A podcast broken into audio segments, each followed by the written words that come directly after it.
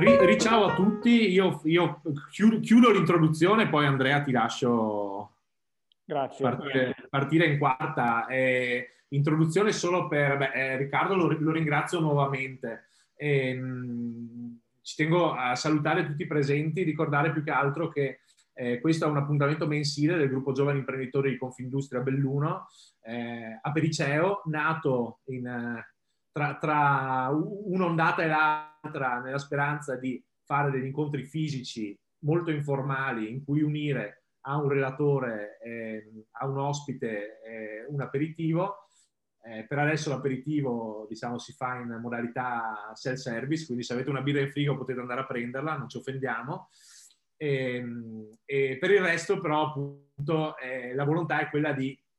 continuare a ispirare eh, i membri del gruppo, ma in generale gli imprenditori eh, più o meno giovani, gli aspiranti imprenditori, ascoltando le storie eh, di chi è riuscito a costruire qualcosa, qualcosa di importante. Mm, chiudo solo eh, ricordandovi che poi tutti gli Apericeo potete eh, riviverli sia sulla nostra pagina Facebook, il gruppo Giovani Imprenditori, eh, Confindustria Belluno Dolomiti, eh, sia sul canale YouTube sia in podcast sulle principali piattaforme. Adesso che ho concluso, ringrazio ancora Andrea Ferrazzi per la disponibilità a moderare e buon appetito a tutti. Grazie Marco, ovviamente mi unisco ai ringraziamenti a Riccardo Donadoni per aver accettato questo invito. Io, se eh, lui è d'accordo, dividerei questa chiacchierata che faremo durare un 40 minuti per lasciare poi spazio alle domande di chi è intervenuto in due. Nella prima parte mi piacerebbe chiederti un po' della tua storia quindi di chi era Donadon prima di diventare Donadon e che tu ci raccontassi un po' come è diventato Donadon. E poi la seconda parte mh, vorrei ragionare un po' più sull'attualità, anche con qualche eh, piccola provocazione che può essere utile, come dire, a stimolare la riflessione e magari eh, a farci venire qualche idea eh, per lo sviluppo diciamo, per cogliere tutte le grandi opportunità della trasformazione digitale e tecnologica che stiamo vivendo, eh, forse con, non sempre con una piena consapevolezza di quello che sta succedendo e soprattutto di quello che accadrà nell'immediato futuro. Eh, quindi Riccardo, io ti eh, chiederei un po' oh, dire, di raccontarci da dove nasce eh, un po' la tua eh, avventura eh, imprenditoriale prima di H-Farm, quindi cosa è successo, cosa hai fatto nella tua vita prima di H-Farm, eh, quali sono state, come dire, le dinamiche che ti hanno portato uh, poi a fondare eh, questa struttura che ormai è conosciuta in tutta Italia, direi in tutto il mondo, e se ci sono stati degli episodi che hanno segnato un po' questa tua esperienza uh, all'inizio dell'attività. Ok. Beh, eh, ciao a tutti. Allora, io eh, fondamentalmente sono stato uno studente non particolarmente brillante, nel senso che ho fatto il eh, liceo classico in modo un po' approfondito, come dico io ai miei figli, quindi cercando di approfondire alcuni anni. Poi ho fatto qualche anno di università, però non ero particolarmente... ho fatto psicologia, eh, però non era propriamente quello che volevo fare e io avevo una passione molto forte per tutto quello che era il mondo dei computer che io legavo, siccome avevo terminato il mio percorso di studi in collegio, eh, lì avevo scoperto anche grazie ai fratelli Lassagliani che gestivano il Filippine, che è questo collegio dove sono andato, avevo scoperto tutto quello che era il mondo del cinema eh, d'autore, tutte queste cose che riguardavano eh, i film e lì eh, mi ero appassionato tantissimo al cinema, per qualche anno ho anche scritto sul Gazzettino la rubrica sul cinema e eh, ho fuso quello che era il mondo dei sogni del cinema con quello che era il mondo dei sogni miei eh, con la tecnologia, quindi col computer. Quindi il computer per me era il Commodore 64, era lo Spectrum, erano i primi M24, cioè i primi computer che c'erano eh, a uso domestico e a uso professionale in ufficio. E nel 92-93 ho cominciato a collegarmi a internet tramite l'università, lì ho cominciato a pensare che c'erano tantissime opportunità e a un certo punto ho detto a mio papà che aveva un, un suo lavoro in, importante che avrei potuto continuare, eh, gli ho detto guarda io non, non, me la sento, io voglio provare a buttarmi su questa cosa qui e mi sono eh, lasciato prendere da eh, un progetto che avevo raccontato in Benetton, in Verde Sport, alla Ghirada, eh,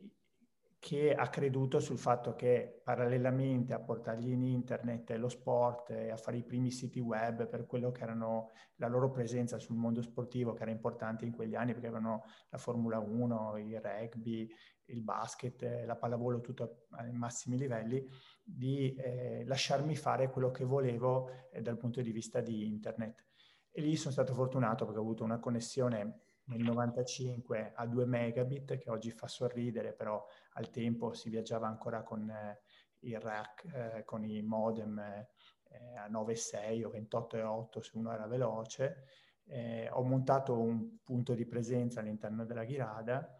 e ho collegato generali, ho collegato, ho collegato, aziende molto importanti e ho potuto creare quel centro commerciale virtuale che avevo in mente di realizzare. Quella cosa lì è andata molto bene, è stato il primo centro commerciale a vendere online in Italia nel 97 e l'ho venduto a Infostrada, che a quel tempo lo acquisì per un miliardo di lire. Eh, non era una cosa mia, era una cosa che avevo costruito per, eh, per questa società di Benetton, però fu qualcosa che andò bene per tutti, perché io eh, ricevetti un riconoscimento eh, formale dal punto di vista del, eh, del, pubblico che quella cosa lì stava in piedi. Benetton era contenta perché aveva portato a casa un buon risultato e io eh, in quel momento là decisi di uscire e di buttarmi a fare una mia iniziativa su internet, per cui nel 98 esce, eh, esco io ed escono anche una serie di ragazzi che erano con me e fondo questa società che si chiama E3, che è una web agency che cresce molto rapidamente. Il, in tre bilanci arriviamo a 20 miliardi di fatturato in lire con 5 miliardi di utile netto e fortuna vuole che quei 20 miliardi con 5 di utile netto sono nel 2000, quindi nel momento proprio del boom eh, della rete. Noi eh, abbiamo realizzato praticamente tutti i portali di tutti i grandi operatori telefonici, di tutte le banche, di tutte le assicurazioni, i classici Libero, Infinito, Blu, l'operatore di telefonia mobile che c'era in quegli anni, vengono tutti realizzati da noi e eh, abbiamo tutti gli occhi addosso da parte delle grandi aziende eh, italiane che stanno correndo verso queste cose qui. Era impossibile non... Eh, venderla perché le quotazioni erano esagerate. Io a malincuore mi ricordo per quanto ci guadagnassi bene, ehm, andai quel giorno dal notaio, vendetti la società, poi suddivisi una gran parte con i ragazzi che erano con me e rimasi a gestirla fino alla fine del 2003. Eh, poi ho fatto un anno di non competition nel 2004, dove ho fatto principalmente giardinaggio e qualche viaggio e poi nel 2005 ho pensato che era bello fare eh, giving back, cercare di aiutare i giovani ed è nata H-Farm con lo spirito proprio di cogliere le grandi opportunità che si stavano generando nel mondo del digitale e che secondo me non venivano eh, consapevolmente eh, colte da tutti i giovani che in quel momento eh, sapevano usare internet ma magari non avevano le conoscenze o la finanza per poter entrare su internet e fare delle cose belle. Per cui Farm nasce proprio come una pi- piattaforma abilitante, un piccolo venture capital. Ed è stata una follia perché è decisamente difficile, è molto difficile portare un concetto di venture capital. Siamo stati i primi in assoluto in Italia a fare un incubatore noi, io ho sempre avuto l'ansia di essere in ritardo da, dal 92-93, ho sempre pensato che stavo arrivando tardi sulle cose. Ho avuto fortuna, sicuramente il centro commerciale virtuale è stato il primo in Italia a vendere, era nettamente in anticipo, però comunque è andata bene perché abbiamo incontrato Infostrada lungo il percorso. E e3 è cascata perfetta dal punto di vista del timing, H-Farm è arrivata veramente molto presto. Eh, y Combinator, che è un analogo nostro a livello internazionale, nasce nel 2005 però a Mountain View, quindi in California. E tra Catron e la California, Mountain View c'è una bella differenza, per cui non abbiamo fatto nulla di diverso e abbiamo investito anche con la stessa passione e con la stessa visione, però chiaramente il contesto fa decisamente la differenza. Grazie. Ehm, prima di, di, entrare poi sul tema e sull'esperienza di H-Farm e delle startup che avete accelerato, eh, tu hai detto che ti sei iscritto, hai fatto il classico, eh, poi ti sei iscritto psicologia, e, ma la tua passione erano i computer. C'era, c'è un problema di orientamento alle, anche alle scuole superiori e c'è soprattutto, come dire, un po' di eh, snobismo anche verso certo tipo di scuole di competenze tecniche che però generano dire, un gap attualmente molto avvertito soprattutto dalle aziende appunto sulle, sulle materie più tecniche? Assolutamente sì. Eh, è un qualcosa che è diventato centrale adesso su quello che sto facendo, eh, però hai ragione, c'è assolutamente un certo snobismo. Mm, oggi in Italia io credo che se eh, riuscissimo a creare delle scuole professionali aumentate al digital e all'inglese, come stiamo facendo noi in un altro contesto e con un altro tipo di scuola, probabilmente eh, daremo la giusta risposta ai, ai nostri territori. Io credo che investire oggi privatamente su delle scuole che possano formare delle persone che escono dalla scuola con una competenza specifica contemporanea, perché dopo al di là di saper fare delle cose professionali che sono sicuramente cresciute e hanno avuto una loro evoluzione nel corso degli anni, bisogna aggiungerci qualcosa e sicuramente la lingua e il digitale sono due cose molto importanti. Eh, si farebbe un gran favore alle nuove generazioni che starebbero anche più facilmente nel nostro territorio. Noi oggi stiamo qui faccio solo un salto dentro H-Farm un attimo, stiamo investendo molto sulla formazione, una delle nuove anime di H-Farm è la formazione, abbiamo tre scuole internazionali, formiamo quasi eh, un migliaio di studenti ad oggi eh, in un percorso di international baccalaureato completamente in lingua inglese, aumentato al digital. Io spero che molti dei ragazzi che escono dalla nostra scuola, che hanno una preparazione ottima, possano rimanere nel nostro territorio ma ho paura che gli diamo talmente tanti strumenti che rischieranno di andare via in tanti dal nostro territorio, sia per continuare la loro formazione, sia perché gli apriamo un mondo di fronte. Oggi, non egoisticamente, ma eh, in termini forse più coerenti con quelle che sono le sfide che deve affrontare il nostro territorio, eh, serve questo che stiamo facendo noi, ma servirebbe anche veramente una scuola professionale eh, ancora più forte di quella che abbiamo, che probabilmente sta già lavorando bene, però eh, dovrebbe essere aiutata eh, e qui probabilmente un privato è più agile, più veloce a diventare molto più contemporanea rispetto al mondo che viviamo. Sì, tra l'altro noi lo stiamo vedendo con il nostro progetto di Digital Innovation Hub che abbiamo inserito dentro un istituto tecnico su uniti eh, proprio con questa finalità e con questa filosofia, quindi quella di andare a incidere sulle competenze e vediamo quotidianamente quanto difficile sia dialogare con il mondo della scuola, anche purtroppo dobbiamo dirlo per colpa degli insegnanti che sono, sarebbero i primi a dover aggiornare le proprie competenze, le proprie visioni del mondo. Ma volevo tornare a, a H-Farm prima di eh, riprendere questo, questo, tema che è sicuramente strategico per il mondo delle imprese e, e per il, i nostri territori. Eh, e quindi volevo un po' che tu ci raccontassi anche così come sono stati i primi passi mh, di H-Farm, quali aziende avete accelerato, quanti, quali sono gli esempi, casi di successo e anche casi di insuccesso dai quali magari avete tratto degli insegnamenti utili per evitare dire, di ricommettere gli stessi errori. Guarda, allora, H-Farm è,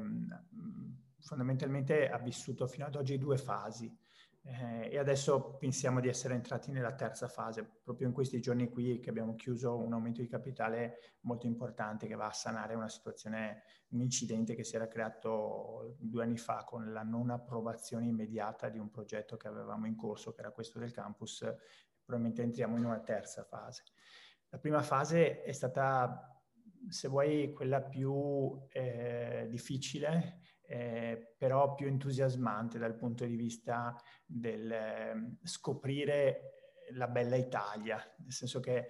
Noi abbiamo investito, eh, abbiamo creato questo eh, ambiente, questa piattaforma che è proprio fisica, perché oggi sono più di 50.000 metri quadri su oltre 50 ettari, eh, dove fondamentalmente eh, abbiamo messo a terra più di 28 milioni nei primi dieci anni per finanziare giovani e per eh, aiutare questi giovani a far nascere le loro imprese. Abbiamo finanziato più di 120 imprese che per il nostro territorio io credo che sia stato veramente qualcosa di molto importante. Non ci sono tantissimi casi questo, con questi numeri a livello europeo eh, in termini di finanziamento verso le start-up livello seed, dopo ci sono stadi dove investi 1-2 milioni al colpo, che sono dei, degli stadi più avanzati di investimento, però a 50.000 euro al colpo, 100.000 euro al colpo, eh, più di 100 iniziative in 10 anni sono veramente un bel numero. In mezzo c'è di tutto, ci sono le prime che eravamo molto builder e meno investor, che sono andate molto bene, abbiamo venduto un'iniziativa che oggi fattura più di 20 milioni a WPP, era un'altra agency, è andata subito molto bene, poi ne abbiamo venduta una che se vuoi ti testimonia il timing, che è il tema più importante nell'ambito delle iniziative imprenditoriali, soprattutto nel digitale, cioè centrare il timing di quando le fai partire. Abbiamo investito in un'iniziativa che si proponeva di costruire un assistente virtuale che potesse dinamicamente renderizzare, far uscire il proprio volto sul sito web e aiutare il consumatore nella gestione dei suoi problemi con il customer care eh, si chiamava Human Care. Noi abbiamo sempre l'H davanti e cerchiamo sempre di fare le iniziative che hanno baricentro l'uomo, anche se sono tecnologiche. E, e, questa iniziativa che ha anticipato è uscita nel 2010, non esisteva ancora Sirio, era solo un progetto beta, noi uscivamo direttamente con lo schermo con questo assistente che è stato usato dalla Telecom, da un'assicurazione in Francia, da vari operatori, è stata ceduta poi nel 2010 a un'azienda eh, di Torino che si chiamava Comdata, che faceva la gestione di customer care per Vodafone e ha avuto un suo sviluppo, ma non ha avuto quello sviluppo che ci saremmo aspettati noi, che immaginavamo di poter fare veramente dei numeri molto importanti. Comunque è stata una buona, una buona iniziativa. Poi quella più importante che abbiamo oggi nel portafoglio si chiama Depop, è un'iniziativa che quest'anno probabilmente arriverà a transare quasi 800 milioni di euro di, di merci ed è un peer-to-peer, quindi un e-commerce tra persone che rivendono le proprie cose. Principalmente è sulla comunità femminile, eh, ci sono dentro tantissime influencer molto importanti del mondo della moda o del mondo dello spettacolo. E è basata in Inghilterra, si chiama Depop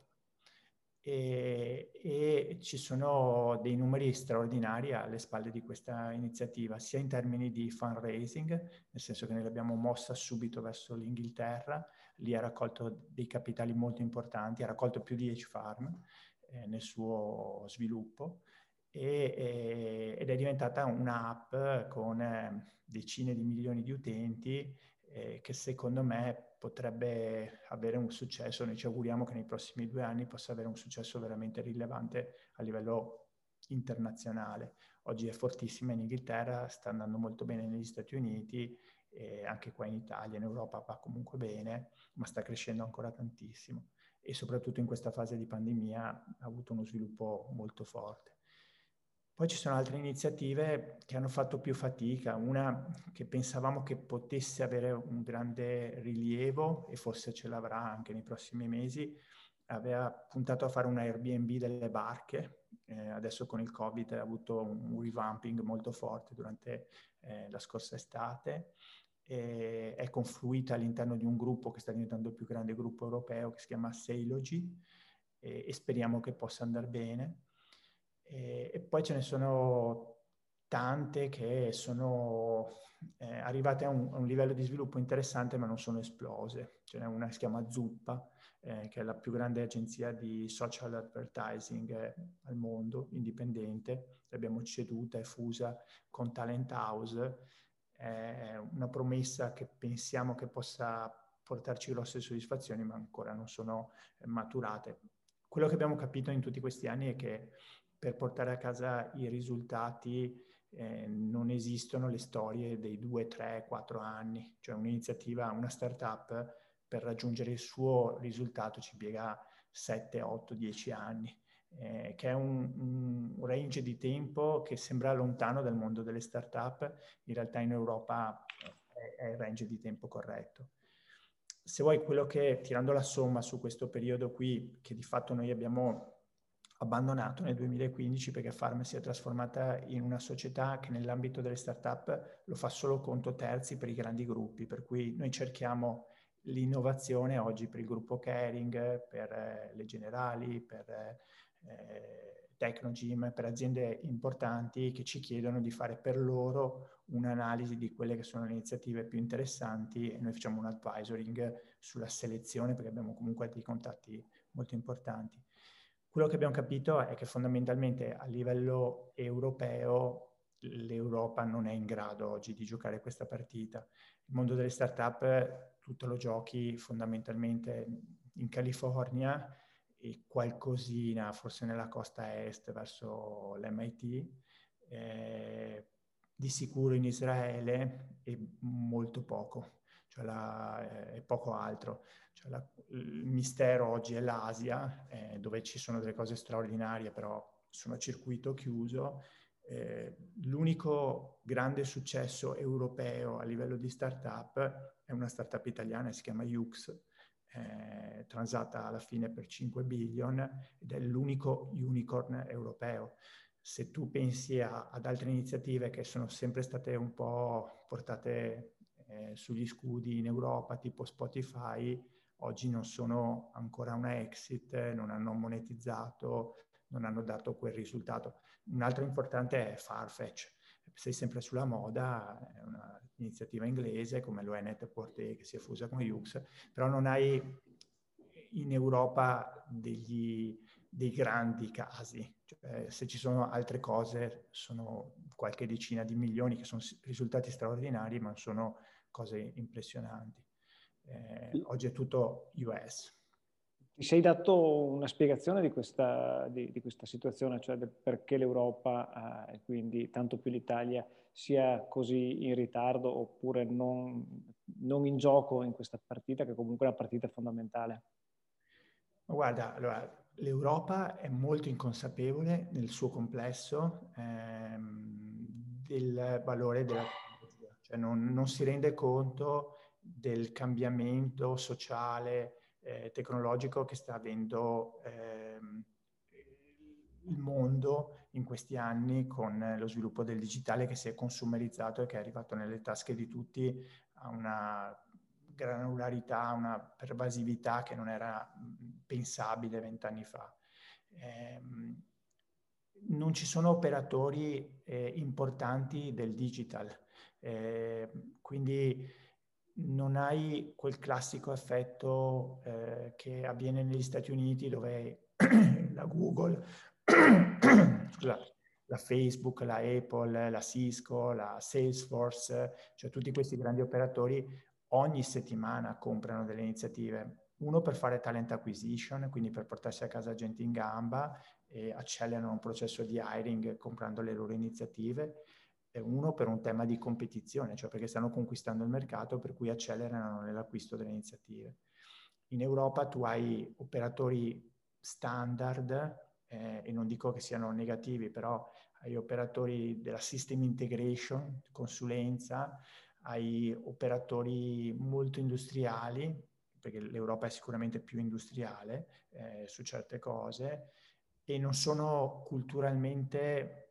proiettati a un'operazione di M&A in un settore come questo, dove ci vogliono anche comunque delle competenze per non fare errori. Per cui hai, hai adesso dei tentativi, l'ha fatto l'Inghilterra che ha investito molto e qualcosa ha raccolto, ma niente di significativo a livello Stati Uniti. Eh, la Francia oggi sta mettendo tantissimi billion su questa partita, è partita molto in ritardo la Francia, eh, non so se ce la può fare. Eh, L'Italia adesso dice che metterà dei soldi col piano innovazione, col Fondo Nazionale di Innovazione, ci sono persone in gamba, eh, vediamo. Comunque diciamo che il grande errore dell'Europa è stato mollare il colpo nel 2000, cioè quando ha sbumato la New Economy eh, in quegli anni lì, eh, tutti hanno pensato che fosse una bolla finanziaria, gli Stati Uniti hanno messo a terra Amazon, Google, hanno messo a terra tutto quello che c'è oggi sul mercato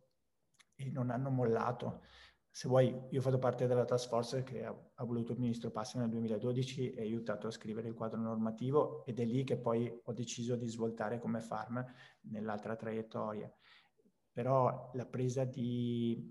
coscienza che deve fare il paese è che non ha investito minimamente per creare cultura digitale sulla popolazione, cioè eh, la stampa, la televisione, eh, non hanno fatto nessun investimento e noi l'avevamo messo nel nostro decreto eh, per favorire una crescita culturale dei giovani e una visione sulle opportunità che ci sono. Per cui la cosa bellissima in questi primi dieci anni della storia di Farm è stata vedere che ci sono questi giovani che sono straordinariamente in gamba, bellissimi, che riescono a venire qua per raccontarti una storia e si accontentano di dieci minuti e sprizzano energia da tutte le parti, tu li finanzi perché li vuoi aiutare, però dopo per quanto ti sforzi e cerchi di aiutarli è una fatica mostruosa perché manca tutto il contesto attorno. Oggi è un po' più facile, però non riesci comunque a portare a casa quei risultati. Per cui noi nel 15, e se vuoi ti do solo il titolo, poi vedi se vuoi che la sviluppiamo, abbiamo aperto altri due filoni, eh, abbiamo detto ok, investire sulle start-up, cerchiamo di farlo ancora, però è troppo rischioso. Noi ad oggi abbiamo portato a casa qualcosa di più di 20 milioni di quei 28 investiti, quindi abbiamo ancora un portafoglio che deve monetizzare, ci vorrà ancora qualche anno e abbiamo cominciato a investire invece su due cose molto importanti. Pharma è cambiata completamente, oggi fa 645 dipendenti, 340 lavorano sulla consulenza per aiutare la digital transformation delle aziende e qua lavoriamo con tantissime aziende belle a cui aiutiamo a disegnare i processi per abbracciare bene il digital e poi abbiamo investito pesantemente sulla scuola perché siamo convinti che se vogliamo fare veramente giving back, aiutare i giovani e creare qualcosa che possa in qualche modo aiutare il cambiamento, bisogna partire veramente dalle basi e fare in modo che la prossima generazione esca da scuola super consapevole delle opportunità che ci sono escano tanti corsi di laurea che parlano di digital in qualsiasi materia, che si siano, che sia commercio estero, che sia management, che sia economy, cioè ci deve essere la parola digital dentro e il digital deve avere molto spazio perché devi sapere come funziona la sharing economy fino in fondo, come si fa un omni-commerce, come si fanno tutte queste cose qui e, e stiamo investendo su quello. Oggi il campus che è nato ha l'obiettivo di diventare una piccola cosa, ma che attragga più talento possibile e che faccia più consapevolezza possibile sul territorio sull'importanza di queste cose. Quindi sostanzialmente state creando dentro Rich Pharma quello che insomma, si viene chiamato un ecosistema dell'innovazione, quindi che lavora a, a 360 gradi, non solo accelerando startup, ma anche formando giovani e, dire, e formando strumenti a, a chi si trova oggi ad affrontare queste sfide. È corretto?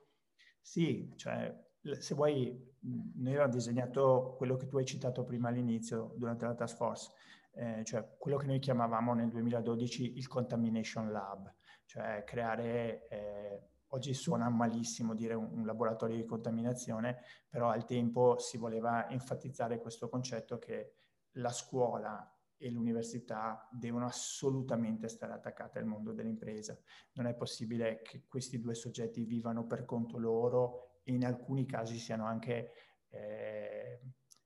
antitetici alla, al, al, al, mondo dell'impresa, perché magari si pongono in modo sbagliato nei confronti di quello che è il mondo dell'impresa. E quello che abbiamo fatto qui e quello che abbiamo in testa in questo momento fondamentalmente è creare una situazione dove l'impresa è dentro l'università e dialoga tutti i giorni con i giovani e racconta cosa, cosa sta facendo lei e magari pesca i giovani direttamente dall'università dopo che gli ha dato quell'indirizzo giusto lei, di cui lei ha bisogno. E la stessa cosa sulla scuola, per cui quel discorso che facevi tu prima della scuola professionale è un qualcosa molto complicato da fare da privati, perché oggi la scuola professionale non costa in Italia nella nostra regione è anche gestita abbastanza bene, eh, però eh, quindi è difficile per un privato entrare su un mercato di questo tipo. Però un passettino che dovrebbe fare oggi per crescere è proprio quella, quello di essere aumentata di più al digital e, e, e, soprattutto essere in inglese. Oggi la scuola non può non essere in inglese, cioè non possiamo pensare di far uscire dei ragazzi dalla scuola che parlano italiano, cioè, loro devono dialogare con il mondo, l'italiano lo parlano a casa, a scuola devono parlare inglese. Eh, abbiamo parlato dei ritardi dell'Europa e dell'Italia. Eh, voi siete probabilmente uno dei più importanti player questo, nell'ambito digitale in Veneto, se non il più importante. E quello che riscontriamo noi è un uh, ritardo preoccupante del Veneto anche rispetto magari a qualche altra regione con termine che quantomeno il problema della trasformazione digitale se l'è posto. Eh, non so che informazioni abbia tu e che idee abbia tu, ma noi siamo abbastanza preoccupati della man- totale mancanza di visione della, della, Regione Veneto rispetto a questi temi, sia in ambito scolastico che in ambito di politiche industriali. Non abbiamo visto un piano 4.0, se possiamo semplificare così, e, e, non, e nemmeno abbiamo visto che questo tema sia nell'agenda della Regione Veneto. Guarda, cioè, eh, questa era la parte della provocazione. Sì, e sono anche in difficoltà perché eh, ho anche un ottimo rapporto io con eh, il presidente e con la regione, quindi eh, cioè, vedo quanta fatica stanno facendo per gestire l'ordinario, eh, ma non perché non siano capaci, ma perché è complicato gestire anche solo l'ordinario. Se vuoi, la mia esperienza più deprimente di questi 16 anni di farm è stato proprio il periodo in cui ho fatto parte della task force eh, col ministro Passera giù a Roma, nel senso che ti rendi conto ehm, che è difficilissimo far succedere le cose all'interno di un sistema eh, politico eh, o amministrativo, governativo, perché c'è sempre qualcuno che a valle eh, distrugge per un semplice esercizio di potere quello che tu stai costruendo a monte con lo spirito di fare qualcosa che possa servire a tutti. Quindi io ho visto tante persone in gamba eh, smonarsi, come diciamo noi, di fronte a delle situazioni molto complesse. Eh, credo anch'io che eh, noi come regione dovremmo prendere un po' più di petto ormai questi temi e, e, e sicuramente possiamo anche noi dare un contributo e aiutare a disegnare queste cose. Eh, e mi riprometto sicuramente di, di, dare degli spunti per eh, spingere queste cose qua anche a livello eh, regionale. Eh, qua è il confine tra quello che dovrebbe dare come indirizzo la regione e quello che dovremmo fare noi privati è abbastanza, eh, è abbastanza difficile da determinare, nel senso che alla fine eh, se vuoi, e te la ribalto come provocazione, eh, anche l'associazione, io non sono iscritto, quindi posso permettermi di, eh, anche l'associazione di, di, Confindustria non ha fatto molto cioè, su queste cose qua e, e secondo me eh, dovrebbe fare molto molto di più perché è direttamente coinvolta su questa partita, quindi dovrebbe urlare in modo molto più forte eh, la necessità eh, di queste cose. Cioè, quando anch'io guardo gli indici e vedo la situazione eh, che raffigura l'Italia sull'e-commerce, su queste cose qui, eh, c'è da mettersi letteralmente le mani sui capelli, cioè l'implementazione, noi oggi siamo un integratore Salesforce, eh, c'è un business pazzesco attorno a questo prodotto software, che è un, un ottimo prodotto, però è, in, è, incredibile quanti siano quelli che oggi non hanno un CRM, quanti non hanno strutturato un sistema di gestione. E se vuoi questo eh, fa parte un po' della storia del nostro territorio, cioè noi siamo nati tendenzialmente come terzisti eh, in tante partite, poi dopo ci sono delle eccellenze, soprattutto nel vostro territorio, eh, straordinarie che fanno non da leader del mercato, da, da player totali del mercato e che ha fatto la storia di tutto. Però eh, molte aziende eh, non si sono preoccupate mai del cliente finale perché lavoravano per qualcuno per cui realizzavano il prodotto che poi andava verso il mercato. E questa cosa qui oggi non può più esistere, cioè oggi puoi vendere, come sappiamo tutti, tramite Instagram, tramite tante piattaforme eh, e quindi devi avere un rapporto e coltivare un rapporto col consumatore diverso. Questo è, è un change culturale pazzesco perché è proprio un, un, cambio di prospettiva rispetto a come ci siamo, a come siamo cresciuti, cioè mh, eh, a, a, livello proprio di eh, storia imprenditoriale del territorio. E, e, qui c'è bisogno di un lavoro eh, congiunto, diciamo, istituzioni che forzino e diano delle, dei benefici. E qua il governo aveva cercato di fare qualcosa di questo tipo e, e le aziende che rispondono. Sì, raccolgo eh, la tua provocazione, nel senso che um, è chiaro che nemmeno Confindustria ha, ha, dato il contributo che ci si attende su questo tema. Se solo pensiamo che in, nel Veneto, che è una delle regioni più importanti dal punto di vista manifatturiero, abbiamo solo due Digital Innovation Hub, uno a Verona, l'altro è a Belluno eh, mentre la spina dorsale manifatturiera che va da, da, da, Treviso a Padova a Vicenza, almeno in ambito confindustriale non, non ci sono Digital Innovation Hub che invece dovrebbero essere le porte di accesso per le aziende al mondo digitale e, e questo come conferma anche un, una certa timidezza verso la regione su questi temi che però sono strategici che dovranno essere quantomeno affrontati nel prossimo futuro.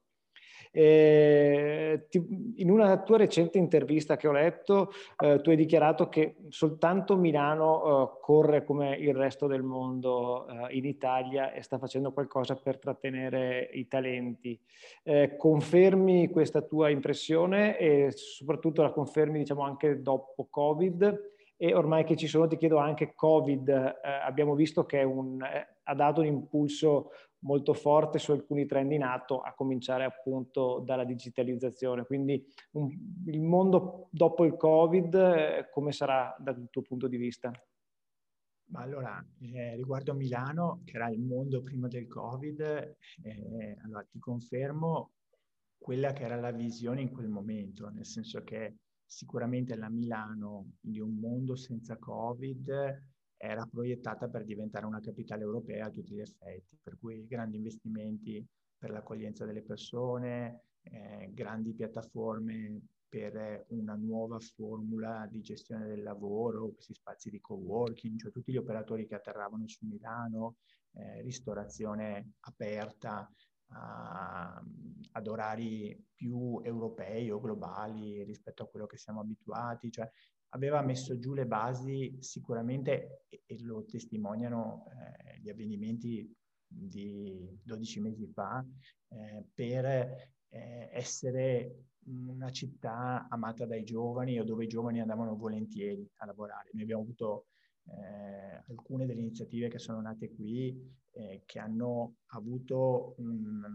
un effetto eh, di bilanciamento all'opposto. Questo è sempre stato un luogo molto attraente per i giovani. A un certo punto i ragazzi che erano assunti qua preferivano, noi abbiamo un ufficio di 2000 metri quadri a Milano, preferivano spostarsi su Milano proprio perché c'erano più opportunità, più, più cose da fare. E questo sicuramente ehm, era un dato di fatto prima del Covid. Adesso il Covid ha cambiato tutto, anche se credo che ritornerà rapidamente quel tipo di proiezione, ma non ritornerà quella Milano di prima, eh, prima di 4-5 anni, credo, perché comunque ha preso una batosta micidiale adesso. Eh, noi sicuramente al netto di quelli che sono i problemi eh, economici assorbiremo meglio l'urto di questa cosa qui per come è fatto il territorio. Dopo eh, di sicuro le aziende soffriranno in modo importante, però una volta che le cose ritornano normali non è crollato eh, l'ecosistema territoriale. Su Milano invece ci saranno sicuramente degli effetti bomba eh, post-Covid, perché comunque, mi aggancio alla seconda domanda, eh, è stato sdoganato un concetto di lavoro che presuppone degli spazi eh, diversi, e quindi i grandi investimenti che ci sono stati in passato e se vuoi la lentezza nell'aggiornamento, che comunque era molto veloce, però la lentezza dell'aggiornamento di determinati eh, paradigmi nel real estate verso nuovi paradigmi sul real estate sicuramente oggi eh, appesantisce in modo importante quella piattaforma eh, milanese. E io credo che il mondo post-Covid, eh, da un certo punto di vista, stia meglio eh, perché ha assunto più consapevolezza su quella che è la vera eh, eh piattaforma di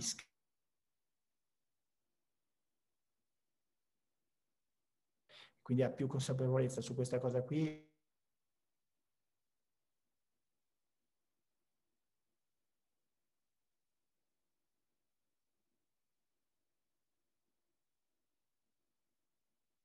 preparata di fronte a una situazione del genere. Eh, di sicuro eh, aumenterà, aumenterà, la gestione della flessibilità delle persone, riusciremo a lavorare tutti meglio, eh, ottimizzeremo moltissimo gli spostamenti perché ci siamo resi conto che si possono fare ancora cioè si possono fare le stesse cose senza per forza montare su un treno o montare in macchina per fare un transfer per raggiungere delle persone. Eh, sicuramente eh, riesploderà comunque la voglia di stare assieme, di mettersi a lavorare in un unico spazio tutti assieme, probabilmente lo sfrutteremo meglio. Eh, oggi io vedo su tutti questi ragazzi che ci sono qui, la cosa che manca di più in assoluto è proprio la contaminazione positiva di pensiero eh, nel contribuire alla costruzione di un progetto o nella creazione di un'idea. Passiamo vedo tanti che passano la giornata in Zoom con i colleghi sempre connessi a dialogare, ma non è la stessa cosa, cioè sicuramente quella dimensione umana su cui noi abbiamo fatto anche tanto eh, lavoro in questi anni eh, è insostituibile. Eh, di sicuro eh, è più digital il mondo domani eh, e userà tante, tante, tante piattaforme molto semplici se vuoi, la cosa straordinaria che ha fatto il digital eh, in questi anni è creare tante piattaforme aperte dove tu ti puoi connettere con una spesa molto bassa, puoi abilitare dei servizi. Eh, questa cosa qui, quando ho iniziato io, eh, negli anni 90, il software era dentro una scatola, lo compravi in negozio, lo installavi, era stand alone, se volevi fare un, un evolvere, costruire qualcosa, dovevi costruire tutto dall'inizio alla fine, compresa la scatola. Oggi tu ti agganci a un qualcosa che già esiste, costruisci il tuo pezzettino e puoi moltiplicare per migliaia di volte perché il pubblico è vasto e se ti sai connettere con il sistema eh, puoi avere da subito dei risultati straordinari le nuove generazioni queste cose qui ce le hanno nativamente nelle corde, le capiscono subito, bisogna dargli lo spazio di applicarle in un contesto che non conoscono, perché loro il mondo del lavoro lo conoscono dai libri, non ci sono entrati fisicamente, quindi bisogna dargli, avere il coraggio di dargli la responsabilità e dargli tutto quell'accompagnamento che serve per fargli capire qual è il risultato che si vuole. Grazie, io avrei altre domande da farti, ma eh, abbiamo raggiunto i 45 minuti, quindi volevo dare l'opportunità ad altri di fare domande e magari eh, al allo stesso presidente del gruppo giovani, Marco Darin, che se non ho capito male ha fatto anche un colloquio di lavoro con te quando era più piccino, poi tu ovviamente hai un grande fiuto per i talenti e non l'hai preso.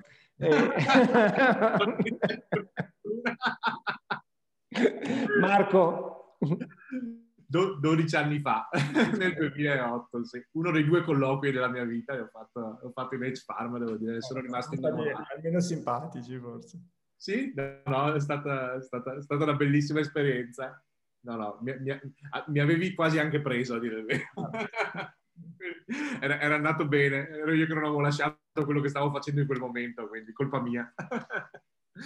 Allora, beh, io di domande ne ho tantissime, cerco di contenerle a due. Ehm... Quindi, eh beh, allora, diciamo, mh, mm, nel, allora, la prima domanda che ti faccio è questa. Mm, uno, delle, uno dei diciamo, gli obiettivi che ci siamo dati come gruppo giovani con, con, con questo mandato diciamo, di, di, tre anni è di mh, mm, lavorare molto sulla cultura aziendale, sul senso di imprenditorialità, eh, soprattutto a livello anche di scuole e quant'altro. Uno perché eh, cioè, a me quando avevo 18, 19, 18, 17 anni mi è stato detto che potevo fare, potevo fare il perito, potevo fare l'informatico, potevo fare un sacco di cose, ma nessuno mi ha mai detto che potevo fare l'imprenditore. Cioè, è stato un qualcosa che ho dovuto un po' scoprire eh, di mio, tanto che effettivamente comunque la maggior parte degli imprenditori alla fine sono figli di imprenditori, cioè la, prend- la, eh, la prendono in casa questa cosa, nonostante il nord-est sia comunque un territorio molto ricco di piccole imprese, eccetera, cioè chi, chi di noi non ha l'amico eh, che ha la fabbrica, l'amico imprenditore. Quindi eh, manca a volte questo dire puoi fare un'impresa, ma una cosa che manca completamente, ancora di più, è che qualcuno ti possa dire puoi vendere la tua impresa. Cioè, questo, questo è un messaggio che assolutamente non c'è. Anch'io ho, ho due aziende, vanno benino, sono contento, ehm, mi danno da vivere, danno da vivere a tutti i miei collaboratori, ma in realtà non c'è nella mia testa il potrei vendere la mia impresa. No? Quindi questa, questa, è un po' una provocazione, perché invece è qualcosa che, oltre a fare di lavoro, ma è stato un po' anche, abbiamo percorso la tua storia, è stata anche un po' la narrazione, diciamo, di come, di come ti sei formato come persona e come imprenditore. E, ehm, quindi la, la, domanda, che è molto ampia, mi rendo conto, ma è com- come si fa a vendere un'impresa? Cioè, come si costruisce un'azienda per essere venduta e come si vende un'impresa? No, è una bella domanda e se vuoi mi offre anche lo spunto eh, questa cosa che hai detto tu sul fatto che non ti insegnano a scuola di fare l'imprenditore è una cosa verissima. Io quando facevo parte di quella task force Benedetta che ho citato prima, eh, mi ricordo che la discussione a Roma un giorno è stata proprio su questo tema qui, perché eh, come hai detto bene, eh, non te lo insegnano a scuola eh, e se sei in un territorio che non è il Veneto, eh, non, non, hai neanche modo di scoprirlo, nel senso che noi qui diamo abbastanza per scontato che, come hai detto tu, eh, il papà di un amico, lo zio, la zia, qualcuno sia un imprenditore, perché c'è un tasso eh, incredibile di presenza di imprenditori nella società. Eh, in altre parti del, dell'Italia questa cosa qui è veramente eh, completamente differente. Per cui Qui lo paghiamo relativamente poco, proprio perché la società eh, comunque ti dà degli esempi, i role model, come dico sempre io, positivi. E io sono cresciuto grazie a questi, perché alla fine ho avuto tanti role model. Io ricordo sempre quando posso Giorgio Lago, perché dirigeva il Gazzettino in modo fantastico e c'erano delle pagine dedicate a, al profilo di chi faceva impresa che erano eh, bellissime da leggere. In altre parti dell'Italia questa cosa qua non avviene, quindi non, non, c'è proprio la possibilità che la scuola stimoli qualcuno a farlo. Come detto, la mia storia professionale mi ha portato a vedere la, l'azienda come un, un, prodotto, quindi io ho fatto mall.it, eh, Mall Italy Lab e l'ho venduto, quindi per me quel progetto era un prodotto che si vendeva. Poi ho fatto i tri e hanno voluto a tutti i costi comprarlo, io sono stato molto fortunato e per cui anche quello per me è diventato un prodotto. Poi mi sono messo a fare in farm tanti prodotti, tante aziende con lo scopo proprio di venderle. credo che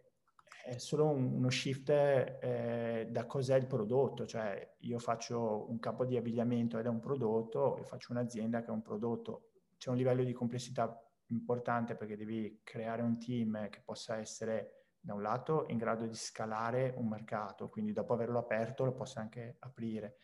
e farlo crescere ancora. Dall'altro lato devi creare una scatola che è autosufficiente, quindi un team di persone che siano, uno, con un po' di spirito imprenditoriale, perché sennò non lo fanno di sicuro, due, eh, che abbiano la capacità poi di managerizzarsi e di crescere.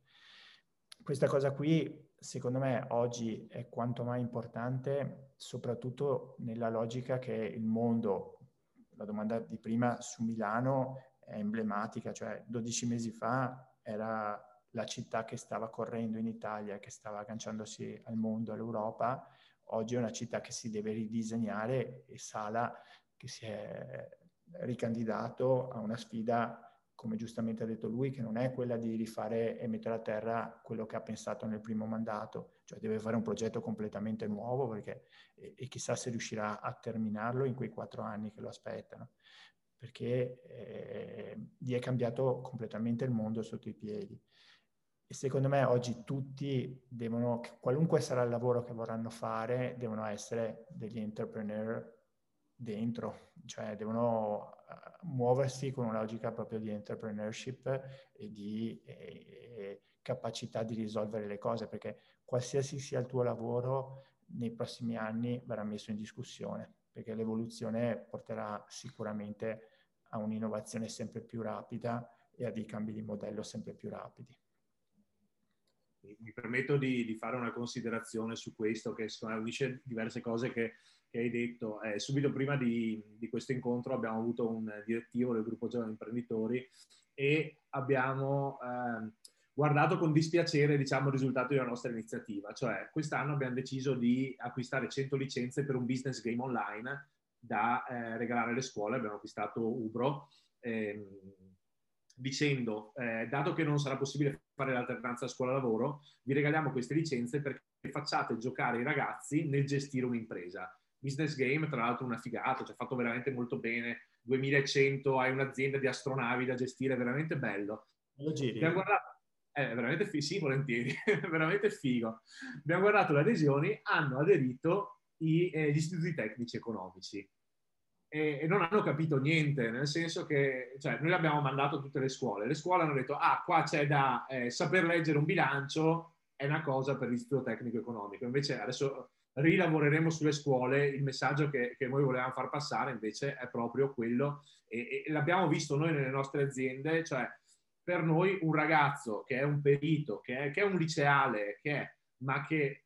ha fatto anche un'attività di questo genere, in cui tra l'altro abbiamo messo, volevamo mettere in gara le varie scuole con dei premi, insomma una cosa abbastanza smart e figa, detto, per noi un ragazzo che ha fatto questo ha una marcia in più. E, e quindi un po' la, la delusione nel constatare che invece le scuole hanno fatto da filtro dicendo vabbè questa è una cosa economica, la lasciamo solo per gli studi tecnici economici.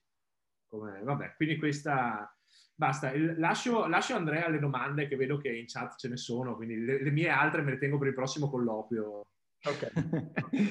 eh, allora, la prima domanda di Demis ti chiede eh, se rifaresti tutto oppure se con il senno del poi modificheresti qualcosa del tuo percorso. Oh, guarda, tante volte scherzando dico tornassi indietro non so se farei farm, nel senso che veramente è stato molto complicato. Adesso farm è passato questo ultimo scoglio che è stato questo ritardo che ci hanno indotto sulla costruzione del campus, è entrata finalmente in un terreno di eh, crescita e scalabilità. Quindi probabilmente eh, adesso abbiamo approvato un piano 2024 e andremo a raggiungere i numeri che abbiamo in testa, scaliamo tutto e via. Francamente non mi sarei mai aspettato fosse così difficile, cioè, ha richiesto veramente un impegno pazzesco per riuscire a costruire un qualcosa che sicuramente alla fine eh, sarà una bella cosa, però eh, se vuoi in un'inconsapevolezza che ci circonda che è mostruosa. E, ehm, probabilmente lo rifarei perché alla fine ho avuto tantissime soddisfazioni eh, sapendo com'è andata dai ragazzi con cui mi sono confrontato e penso che nel nostro piccolo abbiamo cambiato eh, la vita di tanti giovani che sono passati di qua, che hanno deciso di fare cose diverse o, o sono riusciti a fare cose diverse rispetto a quelle che erano destinati probabilmente a fare. Eh, sì, lo rifarei. Cioè, ero troppo giovane per... Oggi, se, se, io oggi avessi, se portassi a casa oggi quello che ho portato a casa nel 2000, nel 2000 quando ho venduto E3, a questa età qui probabilmente direi ciao, vado al caldo e ci vediamo eh, a primavera. Eh, in, quella fascia, in, quella fase della mia età sicuramente era la cosa più giusta da fare. Eh, rimettere tutto e ancora di più in gioco e cercare di dare un contributo eh, per... Io dico sempre, e lo dico sempre anche ai miei figli, cioè dobbiamo essere grati a questo, a questo territorio, cioè a tutti quelli che fanno questo lavoro qui. Cioè, abbiamo una qualità della vita che quando sei giovane eh, leggi in un certo modo, eh, perché sei affascinato dagli Stati Uniti, sei affascinato da un sacco di cose. Poi quando eh, maturi ti rendi conto che comunque la qualità della vita che c'è qua, per quanto sia complicato, per quanto sia tutto difficile, comunque è una bella qualità della vita. Quindi bisogna cercare di farla crescere e di fare meglio di quelli che ci hanno preceduto. Bene, Marco, io direi che se non ci sono altre domande abbiamo esaurito. Prego? Era la domanda di Barbara. Che non ho visto, eh, se riesci a farla tu Io, allora. Buonasera signor Donadone, intanto complimenti per la sua storia di successo. La mia domanda è, come vede l'Italia e la sua azienda tra 30 anni? Come vedo H-Farm tra 30 anni? Allora, eh, guarda, noi abbiamo sottoscritto un contratto d'affitto per questo campus, per questa grande infrastruttura che abbiamo costruito, proprio di 30 anni. Quindi io non sarò qua di sicuro a pagare l'ultima rata dell'affitto, eh, però penso che, che potrà essere una struttura che se la comprendono tutti avrà dato tante soddisfazioni a tanti, nel senso che avrà formato tanti giovani, avrà portato qui talento e sarà stata digerita, come dico io, dal territorio che la circonda, che ne farà un uso eh, corretto per portare a casa quello che gli può dare. Eh, mi auguro che rimanga una cosa eh, molto del territorio, cioè un progetto che pensa globale ma che lo fa qua, che non, che non succeda che eh, tra qualche decina d'anni eh, ci sia qualcuno che se lo porta via, perché dopo